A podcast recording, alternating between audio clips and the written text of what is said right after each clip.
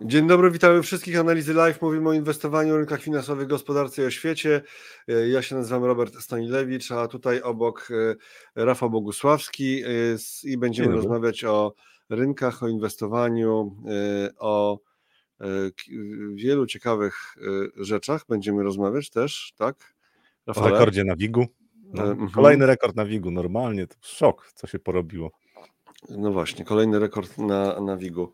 Coś takiego. Co tam u Was słychać? Napiszcie, a my będziemy za chwilę przechodzić już do konkretnych e, tematów takich merytorycznych. Ktoś napisał, że czas na korektę. Czekamy, aż zbierze się jeszcze kilka osób, bo na pewno się e, zbierze, prawda? Rafale, ja na to liczę. wierzymy w to? Ja na to liczę. Wierzę, wierzę, wierzę. Wierzymy w to. komentarze, że tutaj korekta tuż, tuż i żeby nie straszyć. Mhm. E, no, żeby nie straszyć, pewnie, niech się mania rozwinie. Albo niech się nie, nie rozwija. Niech mhm. będzie płaska korekta i potem dalej w górę. Tak może być? Może być. Dzień dobry, korekta tuż, tuż. Piotr pisze dzień dobry. Hmm. E, nie strasz, nie strasz, niech nam się mania najpierw rozwinie. Mania, pani Mania. No dobrze, proszę Państwa, to tyle takiego na razie mm, bezsucharowego mm, marnowania czasu, ale nie marnowania, tylko po to, żeby poczekać na Was żeby się zebrała trochę większa grupa. I teraz jeszcze jedna ważna rzecz. Zapraszamy na forum inwestycji osobistych.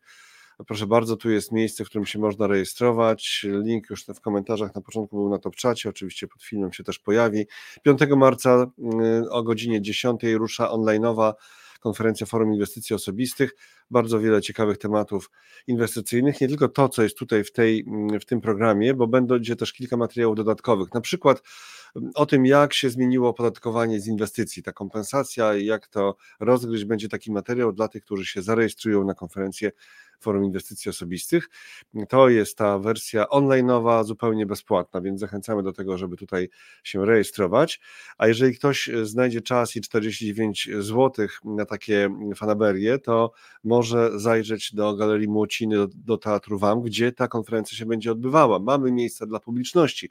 Liczba miejsc jest ograniczona, ale można tam się zjawić i dodatkiem nadzwyczajnym dla tych, którzy znajdą te 49 zł i czas, będzie e, po online już od razu o godzinie 16 wystąpienie tutaj, tutaj obecnego Rafała Bogusławskiego, który będzie opowiadał o cyklach e, gospodarczych i inwestycjach.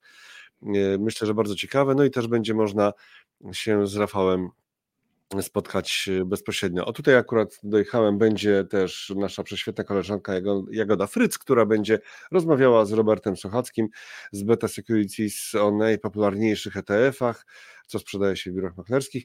To jeden z wielu punktów konferencji Forum Inwestycji Osobistych, także będzie można też e, tam e, i w online, akurat to jest ta rzecz, i w online, i na miejscu w Galerii Młociny w Teatrze WAM 5 marca 2020 4. To jeszcze to podkreślimy specjalnym e, elementem, takim graficzno-muzycznym.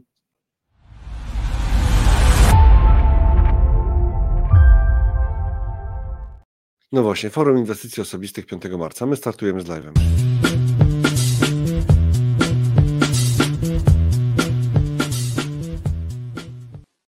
Tylko jeszcze dodam, że wejściówka ta dla tych, którzy znajdą czas, e, żeby przyjechać e, do Galerii Młociny, do, do Teatru WAM 5 marca, 49 zł na Kikecie. Potem też link tutaj wrzucę.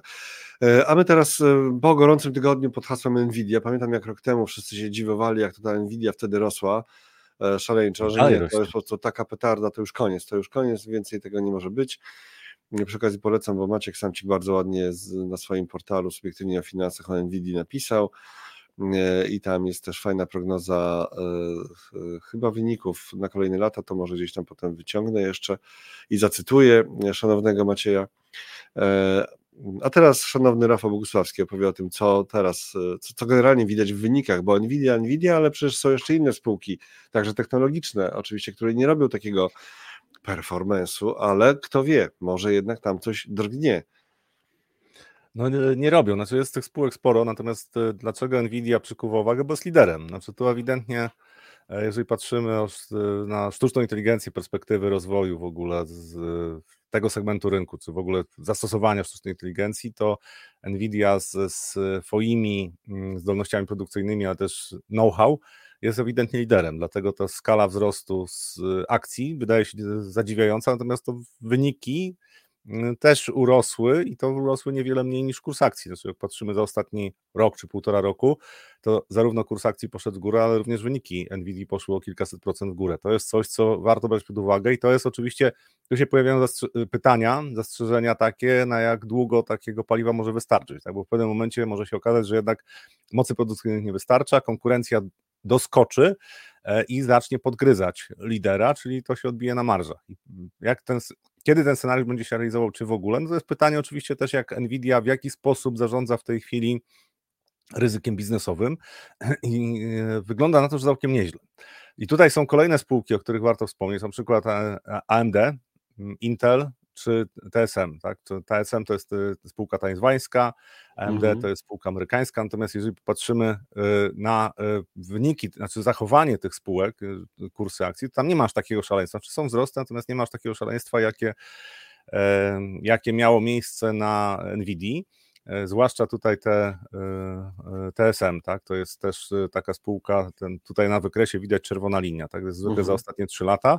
Tutaj wzrosty są symboliczne, czy oczywiście od października 2022 te wzrosty są większe, natomiast one nie są nawet w, trudno je porównywać do tego, co się działo z AMD, czy się działo z Nvidią. Jest jeszcze tutaj taka jedna spółka, jasno-niebieski kolor ARM, E, I to jest spółka, która z kolei ona e, zajmuje się projektowaniem, czyli tak zwaną architekturą, między innymi procesorów. I to jest spółka, która urosła też e, znacząco. No, jest młoda spółka, to znaczy ona nie była notowana przez ostatnie trzy lata, więc tutaj jest zaczepiona w innym miejscu. Natomiast jak popatrzymy na ostatnie, na ostatnie miesiące, kiedy ona jest notowana, to te wzrosty są porównywalne z mm, Nvidią. I to pokazuje też, że po pierwsze, cała ta branża żyje, perspektywy dla tej branży są, no, delikatnie powiedzieć, optymistyczne. Natomiast są spółki, które z różnych powodów, ta tajwańska spółka e, TSM, widać, że też została ukarana za ryzyko geopolityczne, czyli to, co się działo w Chinach, E, i te obawy o to, że Tajwan może zostać zaatakowany, no to w 2022 roku to miało znaczenie. Różnice są teraz takie, że e, TSM jest wyceniany no, z wskaźnikiem PDE dwucyfrowym, natomiast Nvidia trzycyfrowym, nawet biorąc pod uwagę, że będą e, za 12 miesięcy, tak?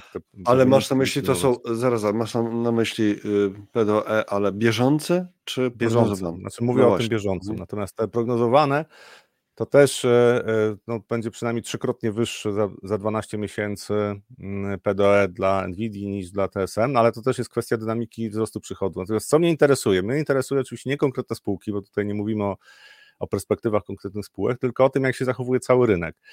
E, I cały rynek zachowuje się dobrze z punktu widzenia mm, inwestora, bo takie zróżnicowanie stóp zwrotu dla spółek z z tej samej branży, no w zasadzie z tego samego obszaru, e, to pokazuje, że jednak jest duże zróżnicowanie, jeżeli chodzi o postrzeganie perspektyw. Czyli to nie jest tak, że wszystko rośnie tylko dlatego, że jest powiązane ze sztuczną inteligencją Poczekaj. albo ma możliwość produkowania e, mikroprocesorów. Ale może jest tak, jak Zakubowski pisze, Nvidia nie będzie miała konkurencji w chipach do AI co najmniej jeszcze przez 10 lat. E, te centra dane, eksplozja centrów danych w związku z AI też, to też, to, to jest ten główny biznes Nvidia który tak napędził ostatnio. A pozwól, że ja teraz na chwilę, za chwilę wrócimy do wykresów tych spółek. Ja tylko e, właśnie zacytuję ten tekst e, Maćka Samcika w subiektywnie o finansach. I tutaj jest grafika z kolei zacytowana przez Maćka. I mamy przychody, tak? Revenue w miliardach dolarów i widać tutaj ten prognozowany wzrost. Bardzo. Tak, do, i ten prognozowany wzrost jest bardzo prawdopodobny. Tutaj, jeżeli mówimy ogólnie o branży, to e, analitycy mówią, że zużycie e, energii elektrycznej e, przez centra danych, tak, data center, w ciągu pięciu lat się podwoi. Niektórzy twierdzą, że to jest zbyt zachowawcza prognoza. To pokazuje, jak szybko będzie, będzie ten segment rynku rósł i to jest też przełożenie, czy można sobie wyobrazić, jak szybko będzie się, będą się zmieniały warunki mm, gospodarcze, znaczy jak bardzo będzie wykorzystywane, e, będą wykorzystywane też procesory, te technologie, które Nvidia ma, tak? znaczy ona jest o krok przed konkurencją i teraz wracając do tych przewag konkurencyjnych, które ma Nvidia, AMD w swoim czasie y, podgryzł Intela, bo Intel wpuścił go na swoje podwórko, to znaczy udostępnił mu, dał mu możliwość, żeby zaczął konkurować, bo AMD ma taką strategię, że mm, produkuje mniej więcej to samo, tylko że taniej. Tak? I w tej chwili y, y, AMD ma problem, bo jest w stanie produkować podobnej wydajności, chociaż ostatnie, te, ostatnie już jak czytam tak, ostatniej generacji te produkty, które Nvidia ma, to tam są takie rzeczy, których y, AMD nie jest w stanie wyprodukować. Natomiast próbowali mm, produkować mniej więcej podobny produkt, znaczy o podobnej wydajności, natomiast y, taniej. No i problem jest taki, że w tej chwili cały czas, jeżeli patrzymy na produkty AMD, to one są y, więcej energii konsumują, więc to nie jest taka konkurencja, która, która już w tej chwili zagraża Nvidia.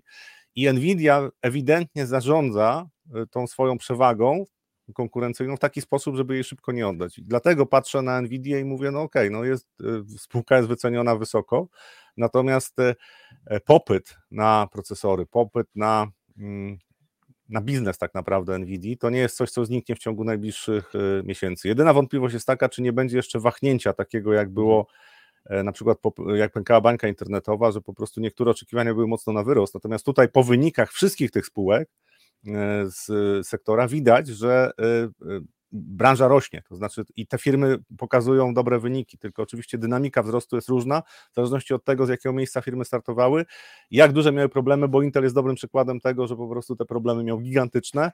Jak się wycofał z produkcji najbardziej efektywnych procesorów, to po prostu okazało się, że nie jest w stanie powrócić. I teraz to jest coś, co y, Właśnie jest mm -hmm. próby korygowania tego przez Intel z pomocą rządu. Znaczy rząd chce zaangażować amerykański mocno, żeby wesprzeć Intela, ale okazuje się, że to nie jest takie proste.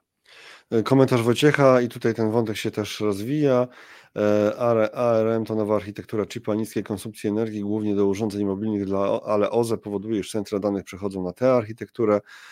E, Piotr pisze, Meta przychodzi na chipie Nvidia w architekturze ARM i tak dalej. Czyli bardzo ciekawe, a tutaj też, że silny rekord dla raty dla data centers, a propos tej rozmowy, że taki wzrost będzie w tych e, data centers.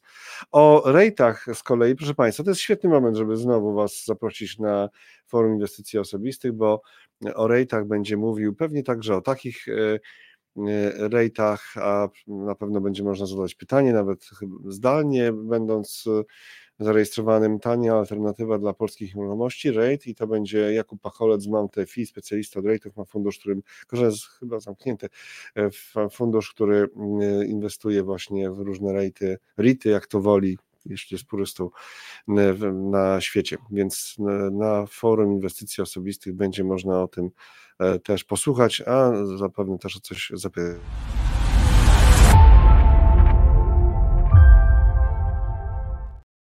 No właśnie, to tyle o forum inwestycji osobistych, ale pewnie jeszcze się pojawi. E, e, I e, pokaz, pokazywaliśmy te spółki związane z, z teoretycznie związane z procesorami, tak? Na różnych, na różnych poziomach.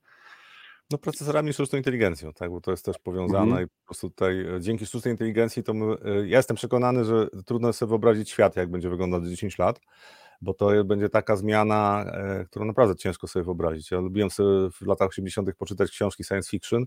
Z tej perspektywy, jak e, e, przypominam sobie, co pisali mhm. autorzy, jak wyobrażali sobie, jak będzie świat wyglądał na początku XXI wieku, czy powiedzmy, no tak, drugiej dekadzie, trzeciej dekadzie XX wieku, no to to jest zabawne. No. Mhm.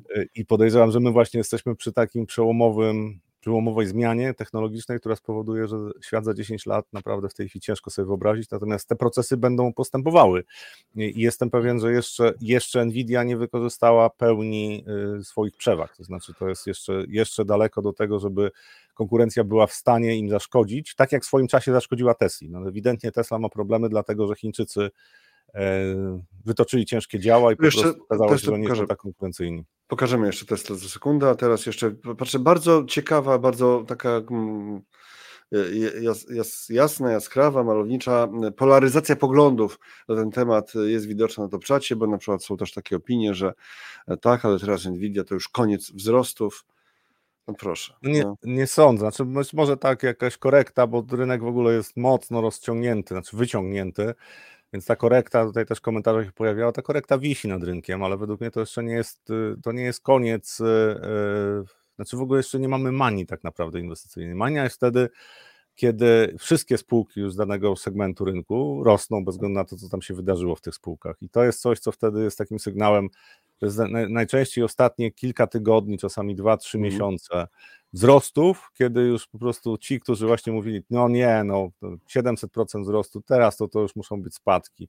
No i oni aż w końcu jak patrzą na to, mówią, dobra, zamykam oczy i kupuję, no to wtedy mhm. już zaczyna rynek rosnąć po prostu po kilka procent i nie ma korekt, znaczy już nie ma po prostu, rynek się nie, nie cofa, jak się pierwsza korekta pojawia, to jest najlepszy, po, najlepszy, yy, najlepsze miejsce do tego, żeby się pożegnać wtedy ze wzrostem, no ale to jeszcze do tego nam brakuje. E, Piotr odpisał, jak pytałem, co u Was słychać, odpisał, co słychać. Czekamy na manię właśnie, ale oczywiście te wątki korekcyjne jak najbardziej się mm, pojawiają również. Na przykład Tom pisał, Sergiusz Ślęzak, e, pozdrawiamy gorąco, dziękujemy, że, jest, e, że jesteś z nami. Tom pisał, korekta podobno do tej z sierpień, październik 2023 dość dobrze pasuje. Tak, tylko że problem jest taki, że po, y, mieliśmy w 2023 roku mieliśmy sytuację, w której rynek y, na początku roku 2023 większość była przekonana, że to będzie słaby rok. Tam w ogóle jak się wybroni SP500 albo jak dojdzie do 4000 punktów, to w ogóle będzie fantastycznie. E, I w momencie jak te wzrosty od marca, czyli po, po kryzysie banków regionalnych, od marca do lipca, one były w, jakby w innej dynamice rynkowej. To znaczy, wtedy jeszcze było bardzo y, wielu, wielu inwestorów, którzy byli przekonani, że to jest tylko hossa głupców, że to jest takie odreagowanie rynku, za chwilę to się wszystko załamie. I dlatego ta korekta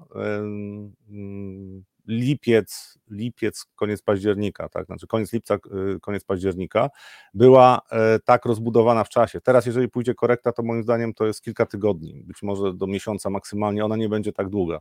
Jeżeli to będzie korekta, tak, bo rynek zawsze może doskoczyć. Mhm. Natomiast jest, jesteśmy w innej dynamice, że z punktu widzenia psychologii rynku jesteśmy w innej dynamice rynku. Teraz będzie się działo, będą się działy rzeczy szybciej, i e, nie będzie, według mnie, no nie, mało prawdopodobny jest taki scenariusz właśnie, żeby ta korekta była no, trzymiesięczna praktycznie, tak jak było to w mhm. ubiegłym roku. Tutaj Marta pisała biotechnologii, dzień dobry, biotechnologia odżywa, ETF, czy konkretne spółki na ten sektor? O, to duże ryzyko w tej biotechnologii to myślę, że to fajnie byłoby mieć jakiegoś dobrego zarządzającego, który by wiedział, co w trawie piszczy. Tam to zupełnie. Ja, ja mam tak, mam, mam, podwójny, mam dwa problemy z tym, bo jak wybrać konkretną spółkę, to muszę zrozumieć, na czym ona potencjalnie ma zarabiać. A do tego to jest normalnie potrzebny doktorat z, z tej dziedziny. albo z tej dziedziny, e, bo nawet jak mi to ludzie tłumaczą, którzy, e, którzy mają te doktoraty, to ja nie do końca łapię dobrze, gdzie tam o co chodzi. Znaczy, jak to można z jak to można przełożyć na zyski znaczy, i znaczy jak to może działać? Punkt pierwszy, jak to ma działać, a potem jak to skomercjalizować? Tak. A druga rzecz jest taka, e, e, a to posłuchałem, jak byliśmy z Robertem na Wall Street w Zakopanem, w Karpaczu. W Karpaczu. Mhm. E, o tym, jak wyglądają te ETF-y. I to kupuje ETF na spółki biotechnologiczne i okazuje się, że to niekoniecznie kupuje takie spółki, jakie bym chciał, znaczy, żeby mieć taki portfel. Więc to są, to są wyzwania, jeżeli chodzi o takie branże, których y, znaczy dużo łatwiej mi jest zrozumieć to, co się dzieje w. To mówisz o tym wystąpieniu. Y, y, Mateusza Samołyka, tak? To tam tak, było? Tak, tak? to tam tak, było, tak, właśnie tak. tak, tak Byliśmy na tym wykładzie, tak. Że, mhm. że niektóre te ETF-y, które są nazwane właśnie ETF spółek biotechnologicznych, tak naprawdę w tym ETF-ie, to nie, nie, nie chodzi konkretnie o tą branżę, chodzi o, ogólnie mhm. o ETF-y branżowe, że bardzo często tam są zapakowane spółki, które niekoniecznie powinny się tam znaleźć. E, no i, i warto byłoby to sprawdzić, tak, jak kupujemy mm. taki ETF. Natomiast no e, to wybór też, konkretnych. A to też e, jak... spółek z tej branży mm. jest bardzo trudny. Ja też ostatnio rozmawialiśmy, rozmawiałem z człowiekiem z Waneka w Polsce, tak? Czyli z tej firmy dużej amerykańskiej, no dużej, dużej, no może to nie jest skala BlackRocka, ale dużej. To tam też takie podejście pure było, że to, to właśnie, żeby odróżniać, żeby rzeczywiście spółki, które są z jakimś czy, czy, trendem związane, żeby one rzeczywiście zarabiały z tym trendem, a nie było tak, że nagle w funduszu czy, czy w ETF-ie tematycznym jest wszystko to, co na, na górze S&P 500, a potem dopiero, bo te wielkie spółki są we wszystko zaangażowane właściwie, co się dzieje. Tak? No tak, no tak. E, takiego do no przodu. Ja, ja Bo wtedy jak ktoś stworzy ETF-a i nie ma tych y, spółek y, dużych, a okaże się, że akurat branża biotechnologiczna przykładowo ma gorszy okres, bo przez pół roku tam się nic nie dzieje, albo na przykład właśnie w związku z tym, że wszyscy patrzą na Nvidia albo inne spółki takie, które, które są w tej chwili na radarach, no to tam jest mniej, mniejszy napływ pieniądza. No wtedy taki ETF się zachowuje słabo. No jak, jak powstrzymać odpływ pieniądza? No trzeba mieć też takie duże spółki, które po prostu spowodują, że wędrujemy razem z rynkiem. To są mhm. e, no, takie techniczne rzeczy, ale też mają znaczenie, jeżeli patrzymy potem w dłuższej perspektywie na, e, na nasze zyski potencjalne, tak, ale okazuje się, że indeksy e, branżowe zachowały się inaczej niż taki ETF. Zacytuję komentarz sprzed dziewiątej od Zacharego e, z pięknej wyspy. Pozdrawiamy, pozdrawiamy, chociaż może być on lekko irytujący. My tu siedzimy w Warszawie, trochę słońca się pojawiło. Hola, patrzę, gdzie oni biegną z samego rana nad tym oceanem. Przecież analizy live teraz nadają. Dziękujemy bardzo. Może ulegli manii. Ulegli manii, tak, ale innej, tak? E, dobrze, to jeszcze e, w, w, tym wątku technologicznym oczywiście jest taka spółka, która generalnie wygląda zupełnie inaczej e, i wspomniałeś o tej spółce już to jeszcze tą spółkę ona się po prostu tak wprost z AI nie kojarzy, ale przecież wykorzystuje jak najbardziej i tworzy rozwiązania. Za, chwilę zobaczymy jakiegoś Androida albo ludzi z, z tymi elektrodiodami w, pod czaszką przerażająca wizja, być może, a może nie. E, Tesla, oczywiście, tutaj wykres za 3 lata i widać, że tutaj to szału nie ma raczej. No szału nie ma i nawet jak technicznie popatrzymy, szczyt w 2021 roku, pod koniec roku, potem dwa szczyty lokalne w 2022, ale żaden nie pokonał tego szczytu z 2021 roku, czyli mamy taki typowy trend spadkowy e, i e, co więcej, w tym roku też najwyższe notowania, które były tak w pierwszej w 2023 roku. E, był czerwiec chyba, jak dobrze pamiętam, albo lipiec, e, chyba początek lipca. E, I tutaj też te, nie, nie zostało pokonane 300 dolarów i kolejne szczyty są coraz niższe i oczywiście to jest z jednej strony, tak jak patrzę na tą spółkę, no to ma to uzasadnienie fundamentalne, to znaczy to, co się dzieje tam w segmencie samochodów elektrycznych, to nie są tendencje korzystne dla Tesla, o tym było głośno, y, że Tesla obniża ceny i tak dalej, i tak dalej, i tak dalej. Natomiast dla mnie, znowu patrząc na e, spółki technologiczne Stanów Zjednoczonych, no to też jest dowód na to, że kurczę, ten rynek zachowuje się dość racjonalnie. No jeżeli firma ma problemy, no to jej kurs nie rośnie. Te firmy, które e, po 500% poprawiają e, wyniki, po prostu rosną tak jak Nvidia. No i to jest coś, co, co warto brać pod uwagę, ktoś mówi, że już mm, za chwilę ten rynek się załamie, bo jest przewartościowany. Jest drogo, ale przynajmniej od 12 lat jest drogo w Stanach Zjednoczonych e, i nadal może być drogo i nadal mogą być wzrosty. Po prostu tu jest dużo rzeczy, które się dzieją e, w gospodarce amerykańskiej, które nie mogą się wydarzyć w, inny, w innych krajach ze względu na to, że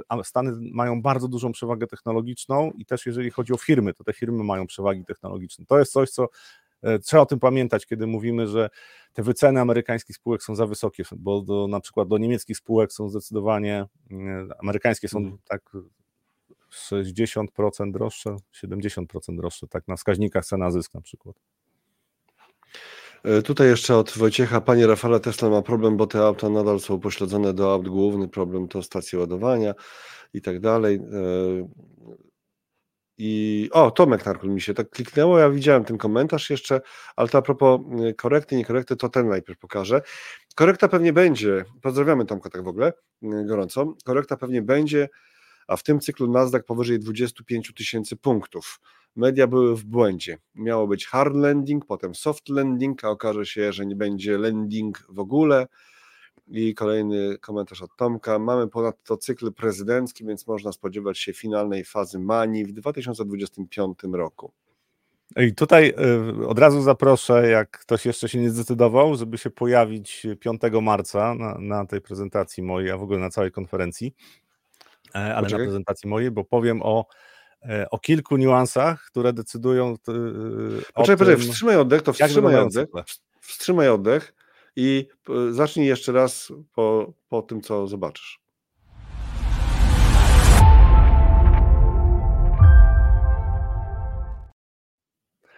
Bo to, co się wydarzyło w, w 2020 roku, to spowodowało duże zaburzenia, jeżeli chodzi o cykle gospodarcze. To, to, jest, to było zupełnie coś nienaturalnego. I teraz odnalezienie się w tej sekwencji zdarzeń, która, która nastąpiła po 2020 roku i wyciągnięcie właściwych wniosków było dużym wyzwaniem. To znaczy, te cykle, które działały wcześniej, nie do końca y, y, zostały powielone tym cyklu, dlatego że został ten cykl sztucznie przerwany. I teraz e, w 5 marca postaram się pokazać, co się wydarzyło jakie z tego można wyciągnąć wnioski i gdzie są te największe niepewności, jeżeli chodzi o prognozy oparte na cyklach. To znaczy, można pewne rzeczy założyć, natomiast e, ten scenariusz, o którym mówi Tomek Narkun, jest e, scenariuszem, który jest prawdopodobny, czyli 2025, być może 2026 szczyt Hossy.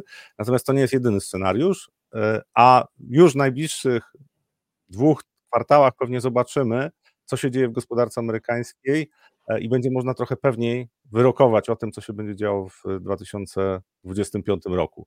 I o tym będzie na tym spotkaniu w 5 marca. Ale uwaga, to będzie część tylko dla tych, którzy będą na miejscu obecni, bo taki dodatek, dodatek nadzwyczajny po 16, o 16 do 16 jest transmisja online dla wszystkich, e, bezpłatna od 10 do 16 transmisja online, a potem dodatek, dodatek nadzwyczajny, czyli dla tych, którzy znajdą czas i 49 zł na to, żeby kupić wejściówkę tutaj na Kikecie. Proszę bardzo, link w komentarzach już leci, pod filmem też się pojawi dla tych, którzy oglądają nas w postaci nagrania już, a to jest większość. E, naszych prześwietnych widzów i widzek, e, to właśnie w tym miejscu wejściówkę można kupić, ale też e, generalnie, jeżeli ktoś kupi tą wejściówkę, to zachęcamy do tego, żeby się zarejestrował na tą bezpłatną wersję online'ową, bo tam będą dodatkowe materiały, no czyli warto mieć i to, i to. Liczba miejsc ograniczona dość mocno zresztą, ale jeszcze chyba są. No dobrze, to teraz będzie o cyklach, a my teraz już e, muszę tylko sobie tutaj e, Tomkowi już podziękować za ten komentarz. Czekamy oczywiście na e, kolejne.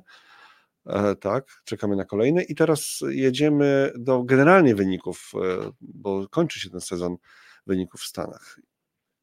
No tak, tutaj FactSet zbiera, zbiera dane i mm, mm, agreguje je, można sobie poczytać na, na ich stronie, jak wygląda sytuacja, jeżeli chodzi o wyniki spółek, które już się pojawiły i 79% już y, z SP500 zaraportowało wyniki i 75% y, zaraportowało pozytywne zaskoczenia, jeżeli chodzi o EPS-y. No to jest mniej więcej na poziomie średniej, wieloletniej, to znaczy tutaj nie było E, dużych mhm. negatywnych zaskoczeń, poza niektórymi spółkami, e, ale też parę zaskoczeń było, jeżeli chodzi o prognozy e, wyników na ten rok, czy na, na, ten, na ten kwartał, tak?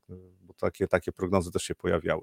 Natomiast warto pamiętać o tym, że jak wchodziliśmy ten sezon wyników, to analitycy zakładali, że jednak będzie spadek rok do roku wyników. Okazuje się, że w tej chwili wzrost TPS-ów jest na poziomie 3,2%. No i to jest to pozytywne zaskoczenie, które myślę, że dało dużo, e, dało dużo mm, paliwa do, do, do podtrzymania dobrej koniunktury. To znaczy te, te wyniki spółek y, y, generalnie nie, były na tyle dobre, że po prostu inwestorzy stwierdzili, no dobrze, być może tutaj te wyniki spółek uzasadniają to, że hossa może trwać, i nie ma jeszcze zagrożeń takich, że gospodarka amerykańska bardzo mocno hamuje. Tam w pierwszym tygodniu, jak pojawiły się pierwsze wyniki spółek, y, to był, było więcej nerwowych reakcji, natomiast w miarę jak te wyniki się pojawiały kolejnych spółek, no to rynek się uspokoił i nawet jak już pojawiały się gorsze prognozy, to spółki nie były aż tak mocno karane jak na początku. Chociaż tutaj w ostatnim tygodniu też było kilka spółek, między innymi Palo Alto, która to jest spółka cyberbezpieczeństwa, ta, która rozczarowała prognozami przede wszystkim, no i tam przecena na jednej sesji 35% wyniosła, natomiast no, tutaj fundamentalne przesłanki były dość silne, żeby tak nastąpiło, więc patrząc na to, co się dzieje na poziomie EPS-ów, jeżeli mówimy o wynikach spółek, e, to no, jest poprawa. To znaczy, te, te spółki amerykańskie poprawiają wyniki. To jest w opozycji do tego, co się dzieje na przykład w Europie. Znaczy, europejskie spółki raczej rozczarowywa, rozczarowywały do tej pory, jeżeli chodzi o wyniki dostarczane w stosunku do prognoz. I to jest coś, co może być zastanawiające, bo europejskie indeksy też idą w górę, natomiast ja uważam, że amerykańskie indeksy mają dużo więcej mm, podstaw fundamentalnych do tego, żeby rosnąć. Te wyniki spółek poprawiają się pomimo mhm. tego, że no było sporo zagrożeń, tak, i ten czwarty kwartał wydawał się, że będzie znacznie trudniejszy dla spółek, natomiast okazuje się, że cały czas gospodarka amerykańska pozwala im, albo inaczej przewagi konkurencyjne tych spółek pozwalają im e, poprawiać wyniki. To jest coś pozytywnego, e, patrząc z perspektywy tak, inwestora, który chciałby uniknąć e, mm, bessy, no to dopiero sygnały takie gospodarcze, potwierdzone tym, że wyniki naprawdę zaczynają, prognozy też są dużo gorsze, to są sygnały, że no, trzeba zachować się e, zachować się bardziej ostrożnie, to znaczy trzeba po prostu brać pod uwagę, że może się ta dobra koniunktura skończyć. Takie ryzyka są, natomiast na razie wyniki tego nie potwierdzają. E, spójrz na ten wykres i powiedz, co w takim razie z tego wykresu powinniśmy zapamiętać. Tutaj e, niebieskie to są ceny, tak, S&P 500, a y, ten ciemny, prawie czarny, prawie czarna linia to jest prognozowane 12-miesięczne EPS, e, e, e, zyski na akcje.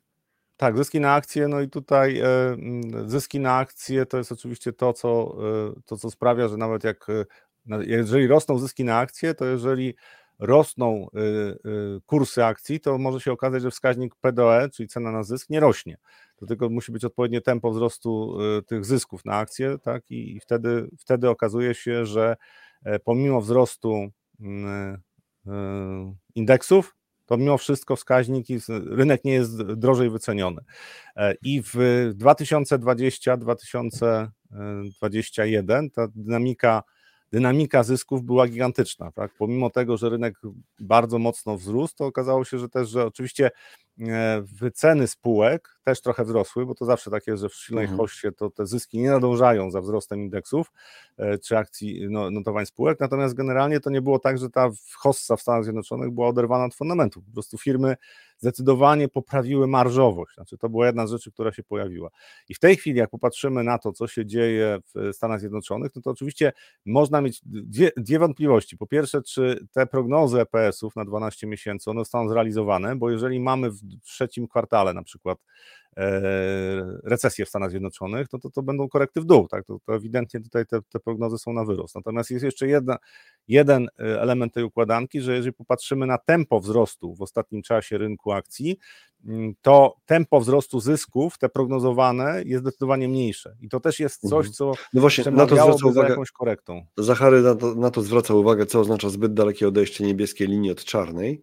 Znaczy to jest umowne, bo to w pewnym momencie po prostu to są dwie, y, to są dwie skale, tak? Ale ze względu na to, że y, y, mniej więcej dość dobrze pokazuje to tempo wzrostu zysków, tak, i, i wzrostu indeksu, no to można przyjąć, że to z pewnym uproszczeniem obrazuje sytuację, która jest w tej chwili. Jeżeli za mocno się odchyla, albo tak jak teraz jest, że właśnie ten wzrost indeksów jest zdecydowanie szybszy, dużo, dużo szybszy niż wzrost EPS-ów, e no to albo perspektywie na przykład za pół roku EPS-y przyspieszą i dojdziemy do tych poziomów, które, e, e, które teraz wyznaczają indeksy, bo w tej chwili rośniemy, rośniemy poprzez wzrost również wskaźników, czyli tak zwane mnożniki rosną.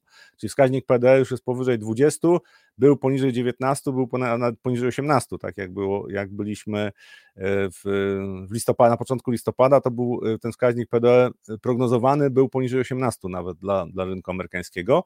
No i teraz po tych wzrostach albo EPS-y zaczynają szybciej rosnąć, albo rynek będzie musiał poczekać na, na, na spółki. To znaczy, można też oczywiście przyjąć scenariusz Mani, że wtedy już nie patrzymy w ogóle na, e, na wzrost EPS-ów, nie patrzymy na tempo wzrostu EPS-ów, po prostu rynek rośnie następne 20-30%.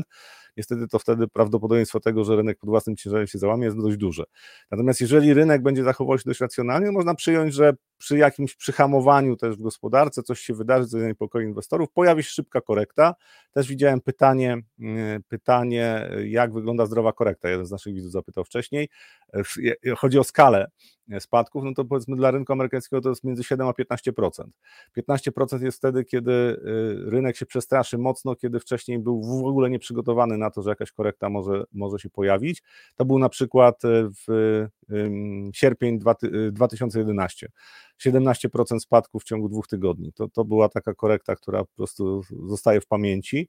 E, natomiast przeciętnie to jest około tam powiedzmy 7-10% to są takie korekty, które e, dość często mają miejsce i teraz patrząc na rynek, to takie 7% to było coś, co no, oczyściłoby trochę sytuację, czy spowodowałoby część inwestorów, która nie kupiła akcji, po prostu miała możliwość odkupienia. e, i rynek e, mógłby poczekać spokojnie na to, że wyniki spółek będą się poprawiały, czyli ten ruch będzie spokojniejszy. Jeżeli rynek pójdzie dalej w górę, to po prostu będzie większa nerwowość w najbliższym czasie. Oczywiście jest jeszcze to ryzyko, o którym trzeba pamiętać, że jednak Stany Zjednoczone wejdą w recesję, taką głęboką recesję, bo spowolnienie to jest coś, co przyhamuje trochę rynek, właśnie pretekst do korekty, nawet kilkunastoprocentowej tak, natomiast bez recesji to myślę, że hossa może trwać. Znaczy, gdyby, gdyby, taki tryb przypuszczający bym wolał, gdyby weszły, tak? E, gdyby weszły. No właśnie, bo to, żeby ktoś nie, nie, tego fragmentu nie usłyszał nagle w oderwaniu całej reszty od kontekstu i nie myślał, że my tutaj wieszczymy jakąś recesję w Stanach. Piotr Maciek pisze, to już tutaj, już wskaźniki, wskaźniki nie odgrywają żadnej roli, jest efekt chciwości, bo wszystko rośnie, efekt FOMO. No właśnie pokazywaliśmy, że, że, nie wszystko rośnie, że nie wszystko nie rośnie. Wszystko rośnie. No właśnie. To wystarczy tak. popatrzeć właśnie też na spółki z innych branż. No, dla mnie takim typowym przykładem jest Pfizer, e, który po e, tak wprowadzeniu e, szczepień mRNA po prostu kurs tam przekroczył 50 dolarów. Zdecydowanie. W tej chwili jest 27 dolarów. Jest w trendzie spadkowym. Dlaczego? No bo rynek prawidłowo dyskontuje, że oni będą mieli problemy. Znaczy, dużo problemów będą mieli w najbliższym czasie i nie widać specjalnie, żeby zmieniła się sytuacja, jeżeli chodzi o stronę przychodową a kosztowa będzie znaczna, ponieważ będą mieli procesy, znaczy to już jest ewidentne. I to jest, patrząc na poszczególne spółki, czy nawet na branżę, naprawdę to nie jest FOMO, to nie jest tak, że wszystko rośnie. Ja patrzę właśnie nauczony doświadczeniem, to co widziałem w 1999 roku, to co widziałem też na polskim rynku w 2006, 2007, to y, w takich sytuacjach, kiedy naprawdę już jest taki, y, taki y, pęd owczy, gdzie po prostu nie, nie patrzy się w ogóle na to, co się dzieje z, z wynikami poszczególnych spółek, tylko po prostu kupujemy, bo no bo było tanio, tak, bo wcześniej spadały, teraz kupujemy, e, to patrząc na to z tej perspektywy, to jeszcze w tej chwili rynek amerykański cały czas e, jest dość rozsądny. FOMO oczywiście jest, bo sporo osób pozostało poza rynkiem, natomiast e, to nie są takie skrajne stany, gdzie po prostu wszyscy już skapitulowali, wszystkie niedźwiedzie skapitulowały i po prostu uważają, że trzeba kupować, no bo to będą wzrosty trwały w nieskończoność. To są, e, głos no, Tomka Narkuna nie jest, nie jest powszechnym, to znaczy niewielu zakłada, że aż tak duża hossa będzie.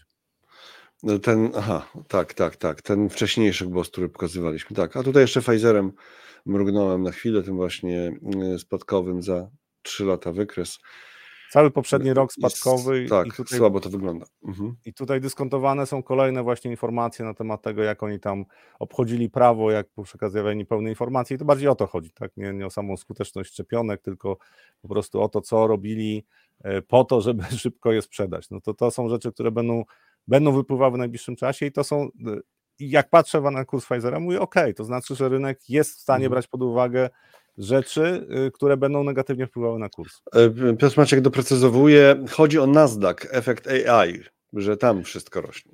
Tak, ale jeżeli popatrzymy na e, Nasdaqa, nawet na te spółki, które są powiązane ze sztuczną inteligencją, to też nie wszystkie rosną. To znaczy jest cała grupa tych mniejszych spółek, które e, co, co pewien czas mają taką fazę podbicia, tak, wzrostu, natomiast generalnie to nie jest tak, że tam już jest, e, że są wzrosty wszystkich, wszystkich spółek, które są kojarzone z AI w sposób no, niekontrolowany, że tam nie ma żadnych korekt. Nie, znaczy to, to idzie, idzie cały czas większość pieniędzy, tak, w, każdej, w każdej takiej w każdej takiej fazie cyklu, gdzie jest jakiś sektor zdiagnozowany, że po prostu tutaj będzie, będą duże zyski, to y, rosną te spółki, które w pełni są, wzrosty są w pełni uzasadnione tym, że one poprawiają sobie perspektywy wzrostu, dostarczają nowe wyniki na takich poziomach, które uzasadniają wzrosty.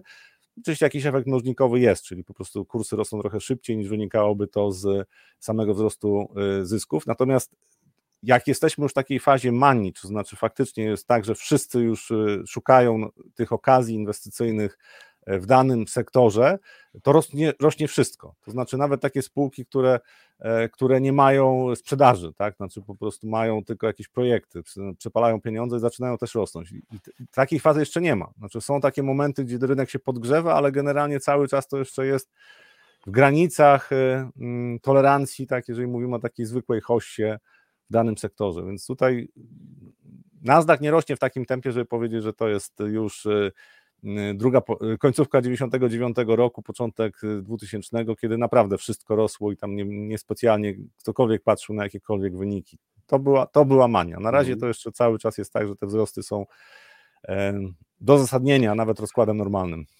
Mm, chwilę wcześniej Tomasz napisał: Ja na swoim portfeliku hossy nie widzę, to oczywiście współczujemy, ale słuchaj, wielki moment. Czyżby Zachary Zorian ujawnił nam swoją profesję, nam wszystkim? Z punktu widzenia chirurga plastycznego, żadna korekta nie jest zdrowa. W finansach też mi się nie podobają. Dziękujemy za tą otwartość. Doceniamy.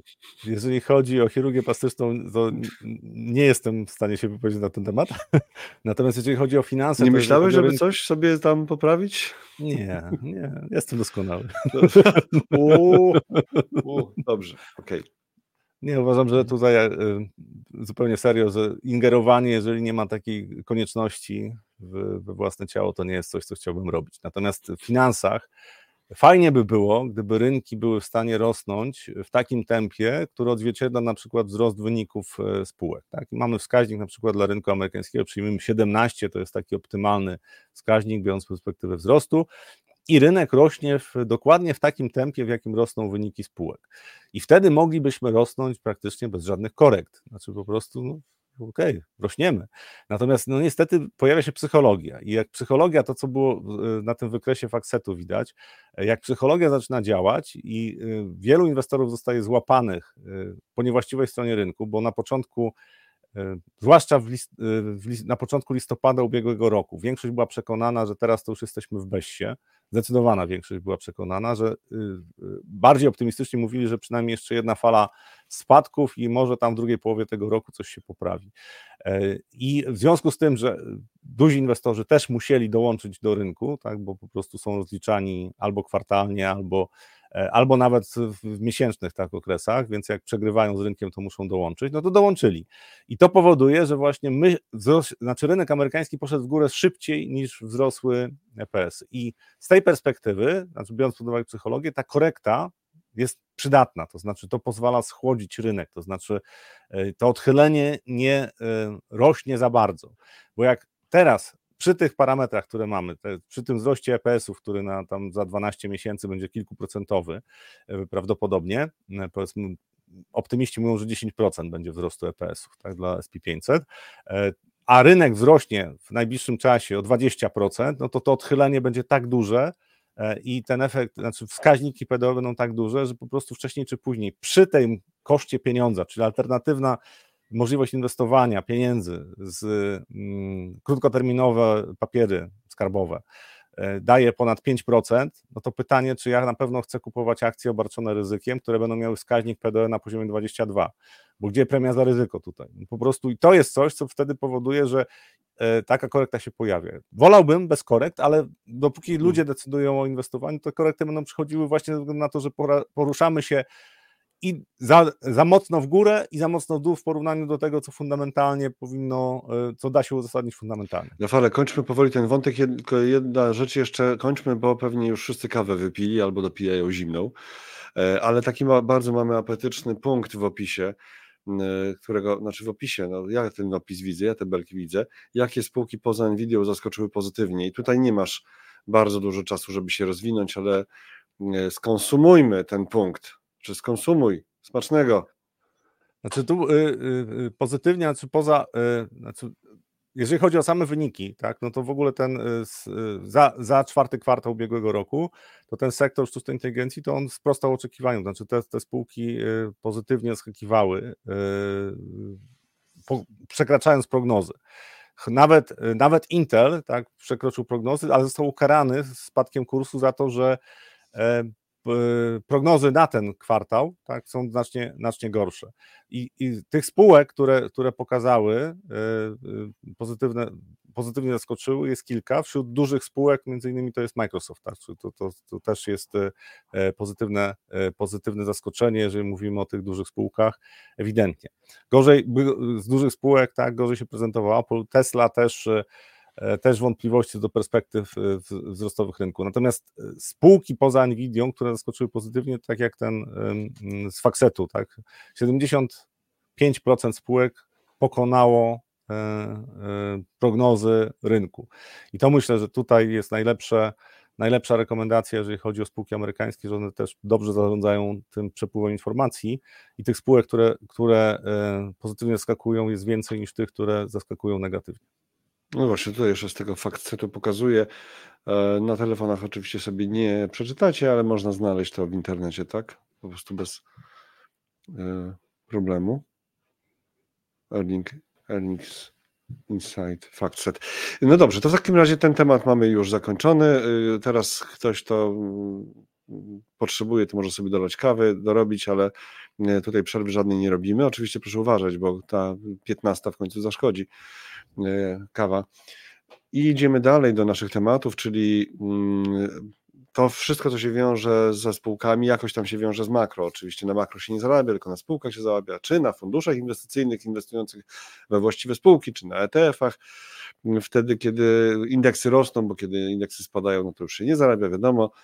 E, tautologia, masło maślane, ale gospodarka, miękkie lądowanie w USA, nie wszyscy w to wierzą. Czy zasiejemy teraz niepewność? No, może raczej pokażemy jakieś egzotyczne poglądy, a nie zasiejemy niepewność. Znaczy, jak to jest To nie są egzotyczne poglądy, bo, bo, ryzyko jest dość duże. To akurat tutaj jest artykuł Bloombergu, to jest yy, ekonomista, strateg z Deutsche Banku, który zwraca uwagę na kilka rzeczy dotyczących gospodarki amerykańskiej. Przede wszystkim to, że yy, konsumenci przejadają oszczędności, które zgromadzili w 2020-2021 i to jest fakt. To znaczy, y, amerykański konsument nie dość, że się zadłuża, w tej chwili debetuje sobie karty coraz mocniej, e, to y, też przejada oszczędności, bo tam był skok tych oszczędności bardzo gwałtowny, że dostali pieniądze na rachunki, nie, niespecjalnie mogli wydawać, zwłaszcza na usługi, więc po prostu te pieniądze zostały na rachunkach i stopniowo one znikają. E, niektórzy, niektóre analizy pokazują, że w zasadzie już wróciliśmy do trendu, to znaczy ten poziom oszczędności, który był wcześniej, że jesteśmy na tym poziomie. Niektórzy pokazują, że to będzie jeszcze druga połowa roku, jak te oszczędności są konsumowane, ale to jest jedno z ryzyk, e, które może się ujawnić dość e, szybko i zaskakująco, bo w tej chwili jest takie wrażenie, że w ogóle gospodarka nie jest, jest odporna zupełnie na podniesione stopy procentowe. I tu są dwa, dwa czynniki, które, które sprawiają, że, trzy czynniki, które sprawiają, że według mnie to nie do końca może być tak oczywiste, jak się wydaje. Czyli to może być rodzaj złudzenia, bo po pierwsze, konsument się zadłuża i zużywa te y, zaskórniaki, które zgromadził w 2020-2021. To jest pierwszy powód. Drugi jest y, stymulacja fiskalna na poziomie 5% PKB i to jest coś, co rozpędza e, gospodarkę, tak czy inaczej, bo tam jest te wydatki, no większość jednak idzie w Stany Zjednoczone, to znaczy to nie jest tak, że wydatki na Ukrainę, tak, to jest większość pieniędzy, które e, budżet amerykański wydaje, dużo więcej tych pieniędzy idzie w gospodarkę amerykańską. I trzecia rzecz to jest rewolucja, tak mi się wydaje, to jest w dużym stopniu ta rewolucja technologiczna związana z sztuczną inteligencją, ale generalnie to jest boom inwestycyjny, jeżeli chodzi o inwestycje budowlane firm amerykańskich. To jest w ogóle na rekordowych poziomach, nigdy nie było w historii takiego po pierwsze takiego tempa wzrostu i takiej skali inwestycji. I to jest pochodna tych zmian według mnie w gospodarce, która przyniosła sztuczna inteligencja, to jest w ogóle przełom. I to są trzy, trzy rzeczy, które działają równocześnie. I teraz pytanie, jeżeli konsumenci zabraknie im zaskórniaków, czy w pewnym momencie nie stwierdzą, dobrze, tego zadłużenia też wystarczy, bo to jest ten czynnik, który według mnie najszybciej może zniknąć. To jest coś, co można dość szybko sobie wyobrazić, że tak po prostu konsument stwierdzi nagle, dobra, oszczędzamy, pogorszyła się trochę koniunktura. E, druga rzecz, którą bym obserwował, to są wydatki rządu amerykańskiego, czy będzie jakieś próby równoważenia budżetu? Na razie nie. No i trzecie, ta hossa budowlana, jeżeli chodzi, w ogóle inwestycyjna, jeżeli chodzi o firmy amerykańskie, która według mnie jeszcze się nie zatrzyma, przynajmniej w perspektywie dwóch lat. Dlatego zakładam, że w najbliższym czasie korekta, spowolnienie w gospodarce, tak, ale jeszcze przez e, pewien czas e, firmy będą w stanie inwestować, czy podtrzymać też koniunkturę, koniunkturę, jeżeli chodzi o ten obszar biznesowy, tak, to po prostu te inwestycje będą na wyższym poziomie. Natomiast najbardziej zmienne i najbardziej wątpliwe e, to jest to, jak będzie zachowywał się e, konsument. I tutaj, e, tak, tutaj jest komentarz podczas gdy rosnąca liczba ekonomistów mówi o nadchodzącym miękkim lądowaniu mhm. gospodarki amerykańskiej, to pozostają ci, którzy mają wątpliwości. No i jednym no i pytanie, z nich czy ma ten Jim Ray, tak. Mhm. E, według mnie ten czynnik najbardziej zmienny i najbardziej niepewny to jest w tej chwili e, konsument amerykański. Jak on się zachowa, kiedy mu się skończą e, pieniądze, ta poduszka bezpieczeństwa na, na rachunkach, jak się zachowa? Czy ograniczy konsumpcję, czy nie? To jest coś, co może się zdarzyć dużo szybciej niż większość zakłada. Jeszcze taki temat zupełnie już chyba taki. Nie, nie wiem, czy nie niszowy, na pewno nie jest to taki temat dla tych, którzy dopiero, nie wiem, pierwszy raz słyszą o inwestowaniu na przykład, tak? No to już obligacje, investment grade, e, czy tak, że przyciągają inwestorów, e, więc e, może dla bardziej zaawansowanych, ale teraz właśnie o tym. Bo to jest pochodna, oczywiście to mówimy o rynku amerykańskim, chociaż nie tylko, ale przede wszystkim o rynku amerykańskim, bo tam był boom inwestycyjny, jeżeli chodzi o krótkoterminowe papiery e, skarbowe. Przede wszystkim w ogóle krótkoterminowe obligacje, ale przede wszystkim papiery skarbowe. E, rekordowe napływy. Po prostu inwestorzy kupowali cały czas ETF-y, fundusze, e, które inwestują w takie w krótkoterminowe papiery. Dlaczego? Bo w przeciwieństwie do polskiego rynku obligacji, czy na przykład czeskiego rynku obligacji, to na obligacjach długoterminowych do początku listopada ubiegłego roku nie dało się zarobić. Znaczy, my patrzymy przez pryzmat wyników funduszy inwestycyjnych czy zachowania polskiego rynku długu i od października 2022 e, mamy hossę, znaczy tak mniejszą, większą, ale mamy hossę. Znaczy był okres, kiedy ta hossa była dość silna. Natomiast jak popatrzymy na rynek amerykański chociażby, to długoterminowe obligacje jeszcze na początku listopada były wątpliwości w ubiegłym roku, czy to nie będzie kolejny trzeci rok, kiedy te długoterminowe obligacje przyniosą straty. W związku z tym przeciętny inwestor stwierdził, no po co, po co Y, kupować takie portfele obligacji długoterminowych, skoro one cały czas tracą. Może ja sobie kupię krótkoterminowe obligacje albo bony skarbowe i zarobię ponad 5%. I teraz jest pytanie, y, jest ta piguła gotówki zainwestowana w krótkoterminowe obligacje i pytanie jest takie, gdzie te pieniądze popłyną? Czy pozostaną na tych, e, na tych krótkoterminowych papierach, czy popłyną na przykład obligacje korporacyjne investment grade, bo ci, którzy inwestują w papiery y, skarbowe, niekoniecznie kupią high-yieldowe obligacje, czyli takie z e, wyższym poziomem ryzyka kredytowego, ale investment grade, czyli dobre spółki, mogą kupić. E, czy y, kupią też obligacje? I tutaj na ten rok założenia są takie, że w związku z tym, że Fed jednak zacznie obniżać stopy procentowe, być może w czerwcu dopiero, ale zacznie obniżać, że to jest ten moment, kiedy historycznie E, obligacje długoterminowe dawały y, całkiem niezłe zyski, ale tu pojawia się problem, że i obligacje korporacyjne, zwłaszcza high yield, e, w tym czasie pogorszenia koniunktury, które było najczęściej połączone w tym czasie, synchronizacja tak, z obniżaniem stóp procentowych, przez FED mieliśmy pogorszenie koniunktury. To w tym czasie zazwyczaj okazywało się, że ryzyko kredytowe było niedoszacowane, to znaczy te, te obligacje, tam premia za ryzyko musiała wzrosnąć. I teraz są rozważania właśnie takie analityków, gdzie te pieniądze e, popłyną. Na razie wydaje się, że e, obligacje inwe korporacyjne, investment grade, takie o średnich terminach zapadalności, czyli około powiedzmy 4-5 lat, będą dość atrakcyjnym instrumentem i tutaj chyba już początki tego są obserwowane, czy widać, że tam inwestorzy zaczynają się tym interesować. Natomiast to też może spowodować, że w ogóle część tych pieniędzy popłynie na bardziej długoterminowe obligacje, to by pewnie poprawiło przynajmniej w pewnym stopniu poprawiło koniunkturę też na innych rynkach, jeżeli mówimy o rynku obligacji, czyli długoterminowe obligacje miałyby szansę na spadki rentowności, tylko to nie jest znowu tak oczywiste, bo według mnie wydatki rządu amerykańskiego mogą mocno wpływać na to, jakie te poziomy rentowności będą. Ale ten rok myślę, że będą bardzo ciekawe decyzje dotyczące tego, jak dużo inwestorów skusi się na obligacje korporacyjne w Stanach Zjednoczonych. Komentarz zupełnie e, jakby off temu, co mówimy teraz. Tomek pisze, ale przypomina komentarz, bo chyba taki podobny już był gdzieś wcześniej na topczacie. No dobrze, Tomek, to pokazujemy, cytujemy, chociaż nie wiąże się z obecnym wątkiem. Powstają nowe gałęzie przemysłu związane z CO2 i dekarbonizacją. Warto stawiać na takie spółki, póki nie są fancy trendy. Trendy tylko na, po co? Na przykład pochłanianie CO2, CO2 z, produ z produkcji, skraplanie i wywóz na dno morza.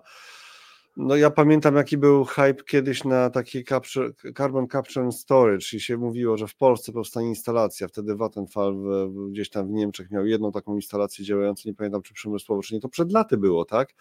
No więc ja nie wiem, ja nie wiem, wiesz, ale oczywiście. Ja mam, ja mam takie pytanie, czy ilu widzów, widzów wie, jak duża jest zawartość CO2 w powietrzu? Znaczy ile to jest tak procentowo? No, to, co, to, co my zrobimy, tak, no to ok, znaczy historycznie to poziomy CO2 w powietrzu były pięciokrotnie wyższe, natomiast problem jest jeden podstawowy, że jeżeli poziom CO2, dobrze powiem tak, mamy cztery cząsteczki CO2 na milion jednostek, tak, czyli to jest 0,04%. E, I jeżeli poziom CO2 spadnie poniżej 0,02%, to ustanie wegetacja roślin, po prostu nie będą w stanie się rozwijać. Ale to, już... to są rzeczy, które po prostu no... są dla mnie kosmiczne. No. A my szukamy sposobu na to, żeby, ale to żeby w inną dyskusję. Rafał, to wchodzimy w zupełnie inną dyskusję. Tutaj było w jakiejś branży, wiesz, no, trend jest taki jest i to jest teraz dyskusja z trendem, czy takim, nie wiem, politycznym powiedzmy, może i politycznym, ale ja się chciałem odnieść tylko do tego, że te technologie, które się pojawiały od lat, o, o czym pisze pisze Tomek, może inne teraz, ale oczywiście może kiedyś jakaś technologia okaże się biznesowo, wiesz, nawet jeżeli wspierana politycznie, to też może być na tym biznes, prawda, i można na tym zarabiać pieniądze. Przecież tak to, tak to chyba działa. E, y, czy OPEC obniża, bo skoro jesteśmy przy takich tematach związanych gdzieś tam z CO2 i innymi, to się kojarzy oczywiście z surowcami kopalnymi od razu, no to do surowca kopalnego, bardzo ważnego w dalszym ciągu dla naszej cywilizacji i surowca, który będzie jeszcze długo bardzo ważny dla cywilizacji, czy OPEC obniży y, wydobycie ropy? I jeżeli nawet, to czy to będzie miało jakieś znaczenie dla cen przy tym, jak wygląda teraz układ sił, bo to nie jest OPEC z lat y, niegdysiejszych? Znaczy to trzeba pamiętać, że Stany Zjednoczone mają rekordowe wydobycie e, ropy naftowej i to w dużym stopniu skompensowało te obniżki wydobycia, cięcie limitów, które wprowadził OPEC. Natomiast pytanie podstawowe jest o to, czy w najbliższym czasie, e, na najbliższym posiedzeniu OPEC zdecyduje się na e, podniesienie limitu wydobycia, czyli czy nie utrzyma tych limitów, które zostały obniżone. Tak? I większość analityków zakłada, że OPEC będzie zmuszony do tego, żeby utrzymać te obniżone limity, czyli przesunie to na kolejne kwartały, na kolejne miesiące. Natomiast też pojawiają się pewne głosy wśród y, ludzi, którzy tą branżę lepiej znają, że być może OPEC by się zdecydował nawet na obniżkę wydobycia ropy. Tutaj przede wszystkim Arabia Saudyjska może być tym zainteresowana. Ale z drugiej strony e, mm, dadzą wtedy prawdopodobnie przestrzeń jeszcze większą do tego, żeby firmy amerykańskie produkowały więcej. Natomiast ta decyzja nas czeka w najbliższych tygodniach I e, warto na to zwrócić uwagę, bo ropa naftowa ostatnio nie była w stanie, teksańska, nie była w stanie pokonać 80 dolarów e, za baryłkę. Pomimo tego, że też są sygnały w związku z tym, że tankowce muszą opływać Afrykę, to zaczyna brakować tankowców, to znaczy to, ten wydłużony, y, wydłużona podróż powoduje, że po prostu zaczyna brakować tankowców do przewiezienia wystarczającej ilości ropy. E, i to, co powinno jednak rzutować w pewnym stopniu na, na wyższe ceny ropy, nie tylko, y, nie tylko ropy Brent, tak, ale również teksańskiej, nie tylko ropy z, z Bliskiego Wschodu. E, to się dzieje w niewielkim stopniu, to znaczy pomimo tych wszystkich zaburzeń tutaj na Bliskim Wschodzie, to te ceny ropy ewidentnie nie chcą pokonać tego poziomu powiedzmy 78-9 dolarów, e, które jest dość istotnym tak krótkoterminowo. Więc e, jeżeli OPEC by się zdecydowało na odmrożenie zniesienie limitu wydobycia, na przykład milion baryłek dodatkowych, no to ceny ropy spadną bardzo szybko.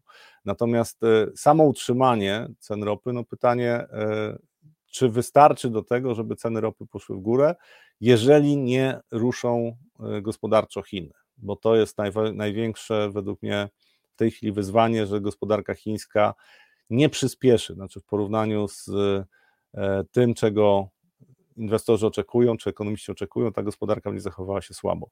To są wyzwania na najbliższe tygodnie, jeżeli chodzi dla, o producentów ropy, natomiast te decyzje OPEC, myślę, że te tematy będą się pojawiały, im bliżej będzie posiedzenia OPEC, te tematy będą się pojawiały e, coraz częściej. Jakby się pojawiły pogłoski, że OPEC zamierza e, obniżyć te limity, znaczy inaczej, podnieść limity wydobycia, tak, czyli zejść z tych, y, tych obniżonych limitów, y, no to wtedy reakcja y, cen ropy będzie raczej jednoznaczna, czyli poniżej 70 dolarów. Bardzo ciekawe, bardzo ciekawe miejsce, jeżeli chodzi też i poziom cen i też sytuację która jest na świecie, jeżeli chodzi i o produkcję ropy, i też geopolitycznie, zwłaszcza Bliski Wschód, tutaj mam na myśli. USA jest już top one w wydobyciu ropy, wycinają konkurencję panika w OPEC, tutaj pisze Wojciech taki komentarz. A propos ropy, to z kolei o gazie kiedyś można by było coś powiedzieć, bo po prostu tam przecena jest niesamowita, prawda? Ale to już nie dzisiaj, to już nie teraz, bo pytanie też, jak w to zainwestować. Czy to rzeczywiście jest potrzebne na przykład długoterminowemu inwestorowi? Może akcje, obligacje w portfelu, może to wystarczy, bez żadnych jakichś tam wynalazków tematycznych, tak przechodząc do, e, wracając do takiego, takiego fundamentu, ale gdyby ktoś e, chciał i o fundamentach, i o niuansach, to zapraszamy na e, właśnie, na co Rafał zapraszamy? Zgadnij, na co zapraszamy. Na? Na kawę? Nie, no, no zapraszamy na, no jak to, na Rafał, na Rafał.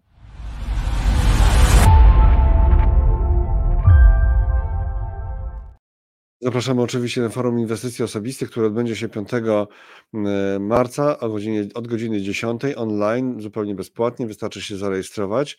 Proszę bardzo, tu jest taka strona do rejestracji, jest guzik y, do tej właśnie rejestracji. Można też wejść po prostu na www.analizy.pl i sobie bez problemu to znaleźć. I za chwilę jeszcze przyjadę się po tym programie. Na koniec naszego live'a dzisiejszego Wklejam teraz w komentarze jeszcze raz e, link do rejestracji bezpłatnej na konferencję online'ową Forum Inwestycji Osobistych i proszę bardzo, e, obligacje skarbowe w portfelu, jak dobrze wybrać, żeby zarobić. Mm, stałe czy zmienne oprocentowanie? No właśnie to jest to, co często się w wypowiedziach Rafała pojawia stałe czy zmienne oprocentowanie, mm, czyli obligacje skarbowe, bo tam są te zmienne w takiej nomenklaturze analizowej, e, a w, czy na przykład e, skarbowe długoterminowe, no bo tam, jak sama nazwa wskazuje, też są te długoterminowe, one są stało, e, stało procentowe. Jak zacząć inwestować i co z tego można mieć? I tutaj, proszę Państwa, Tomasz Matras, TFI PZU, Tomasz Korab, Equest Investment TFI, Michał Masłowski, Stowarzyszenie Inwestorów Indywidualnych i profesor Katarzyna Sekścińska, Uniwersytet Warszawski, która poprowadzi ten panel. To będzie bardzo ciekawe miejsce, bez wątpienia. Yy, RITy, o czym już dzisiaj mówiłem przy okazji tych centrów danych, bo ktoś napisał, że to jest dobry moment dla RITów na centra dane. Dobry, niedobry, warto posłuchać yy, człowieka, który zajmuje się yy, tymi wehikułami nieruchomościowymi, ma swój fundusz, w którym inwestuje właśnie te RITy globalne. Jakub Pacholec z Mount TFI. Kobiety i finanse, Jagoda Fryc będzie rozmawiała z Patrycją Bereźnicką z PKO TFI, czy korporaty dadzą dwucyfrowe stopy zwrotu. Jakub Krawczyk, Michael Strom, Dom Maklerski, Marcin Wiński, TYR, TFI, Paweł Wrubel, TFI PZU i ja będę miał przyjemność poprowadzić te dyskusje. Najpopularniejsze ETF-y, czyli Jagoda Fryc rozmawia z Robertem Sochackim z Beta Securities, oczywiście, jak pewnie wielu z Was wie, i fundusze globalne, takie gotówkowe, tak zwane gotówkowe, czyli te najbezpieczniejsze, Dominik Beckewold, Michał Schreiber, Dominik Beckewold, Fidelity International, Michał Schreiber, PKO TFI, Michał Duniec, prezes Analiz Online poprowadzi.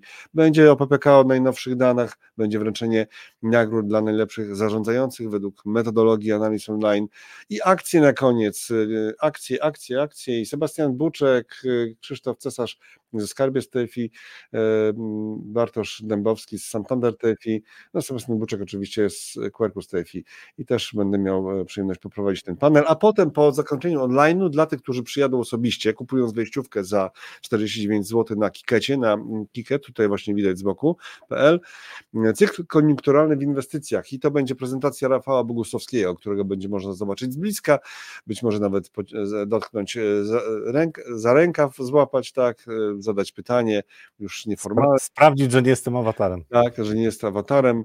My też będziemy tam w kąciku mieli takie swoje studio, studio, studio festiwalowe, gdzie będziemy komentować niektóre pozycje, w niektórych miejscach będziemy mieli takie wejścia dodatkowe, e, które też online będzie widać. To wszystko, ta, ta część już tylko dla tych, którzy będą na miejscu 5 marca e, w Teatrze WAM w Galerii Młociny w Warszawie. No niestety w Warszawie, a nie w innych miastach, na razie tak. Zapraszamy, przepraszamy za to, że nie pojedziemy do Was tam na miejscu, gdzie jesteście. Zacharego też przepraszamy, że nie pojedziemy tam, gdzie on jest. Ach, byśmy bardzo chcieli oczywiście tam zrobić konferencję. E, I tyle na e, koniec dzisiejszego spotkania.